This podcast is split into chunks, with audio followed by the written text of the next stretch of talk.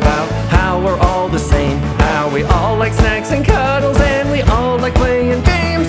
We all like to be hugged and loved, tucked in our beds at night. Tall or small, boy or girl, brown, pink or black or white.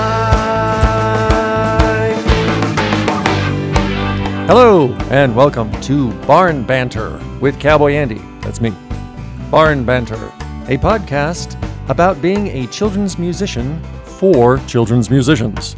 Yes, a very small subset of a very small genre. But you know what? Here's the thing I started a kids' band about eight years ago called The Salamanders, and I've enjoyed it immensely. Writing songs, it fits with my groove just perfectly. I like the humor, I love kids, I love doing the whole thing.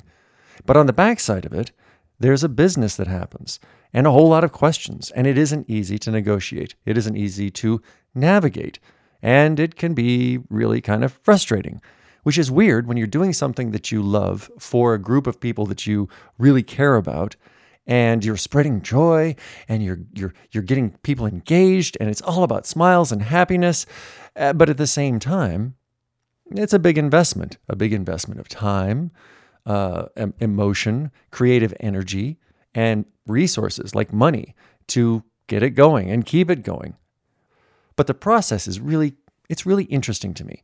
So I became kind of a study of it about two years into it. So about, about six, seven years ago, I started to take the business of being a children's musician maybe a little bit more seriously.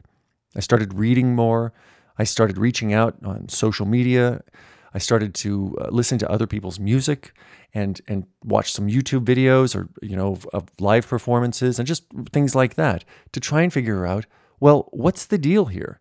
And along the way, I've learned tons of stuff and I've made some really ridiculous, amazing uh, mistakes, which were kind of funny. Some of the skinned knees uh, have helped me, and some of them are just you know scars that I'll carry emotionally for the rest of my life. But in the end, despite those pratfalls, I am very interested in what this genre, this industry, this thing about children's music is about. And I've made some great connections with folks over the years uh, through social media and by you know playing with them live and going to different venues and seeing bands play and it's just fantastic and fun. And so, I thought what I would like to see or hear would be a podcast specifically dedicated to this thing that we're that I'm doing, this this children's music thing, so that I could hear even more, maybe through a different format than an online forum or something, which is great.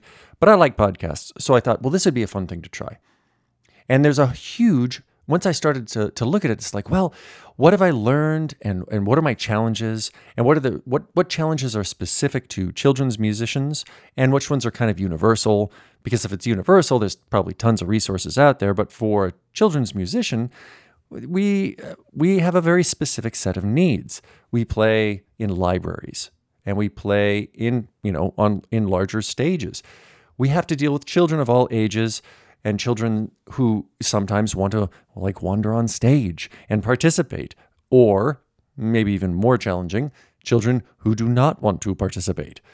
And there's all these expectations about that and around what we do and how we do it and how we present it. So there's all these different facets to it. It's a business because you want to succeed and you want to book gigs and you want to sell CDs, you want people to stream your music and you want to you know, you want to make a living at it or at least a return on it. So there's that business side of it. There's the emotional side of it because I know I get anxiety before I release an album or before there's a big show. I get depressed sometimes and I get totally burned out. And I have to deal with all of those things while being a performer on stage with a persona that is positive and happy. You can't swear, you know, you can't just like go off and actually show your true self if you're having a bad day when you've got, you know, 15, six year olds in front of you who are super excited or super scared that you're there. And you have to, you know, you have to figure out a way to get through that. And I kind of think that that's, no, that's, that's normal and natural. And most of us experience it but it helps to hear other people talk about it too. It helps me to hear other people talk about it. And what about gear? You know, the same thing. Like what microphones are best for on stage? Do you wireless gig? I don't know. Uh, cheap mics, expensive mics when you're recording, when you're home recording, when you're doing podcasts. A lot of options out there. I mean, if we had endless amount of resources to just dump money into these things and hire people to do these things, that would be one thing. But I don't think most of us do. I know I don't. So most of this is like DIY for me and trying to figure out, well, what's the least amount that I have to invest to get the maximum return on almost everything recording, graphics, website, social media, all these things. It's like trying to figure that out. Well, I think there's a ton of resources out there within the community that we can we can look at and listen to and talk about to get some of these answers for everybody. And it's one of the things I really really appreciate about the children's music genre. And that's that every time I've asked a question of somebody who I respect or somebody who I want to emulate, they are open and free to give the answer. Even though we're all maybe racing to the same Grammy or airplay or you know whatever, we all want to succeed. I've yet to encounter anybody in this industry of children's music who isn't there to help someone else out. And so I thought, well, heck, let's podcast it. Let's see if we can get some of these peers in here talking to me, or actually not in here because I'm in Montana and nobody's going to come here. I just know that. Unless you're on vacation. And then you can totally come here and we can chat and that'll be great. But otherwise, it's going to be phone in time, which is kind of cool. Or maybe reading questions and answers uh, via email, which I just kind of thought about. And I guess that would be okay too.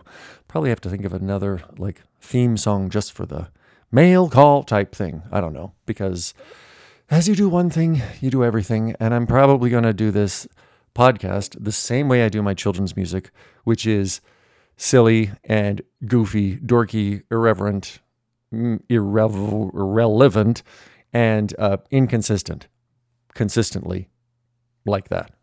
Anyway, we have a lot of stuff to cover, a lot of things to do, and I totally want you to be involved with it too. When I put the call out for questions, please respond. If you have any comments or questions about this podcast, please let me know. And we can talk about how you go about doing that later. But for now, it's enough to say that this is Cowboy Andy, and this is my new podcast, Barn Banter. You see the clever marketing thing there Barn Banter with a cowboy theme. See, I'm kind of pulling it all together there. Plus, I already had the logo halfway designed, so it was pretty cheap just to do it. Anyway. Okay, so I think that's it for now. So go ahead and tune in and stay tuned. If it, wait, oh my music.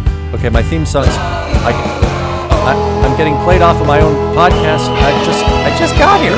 I, seriously, you're just playing. I'm playing myself off my own podcast. Oh, okay, tune in next time. Barn Banter, Cowboy Andy.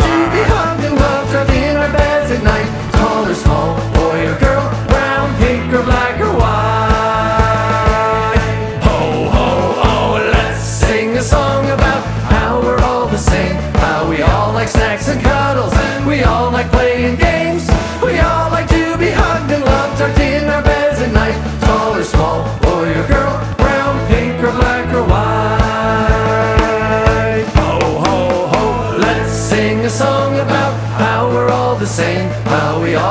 and cuddles, and we all like playing games. We all like to be hugged and loved, tucked in our beds at night, tall or small,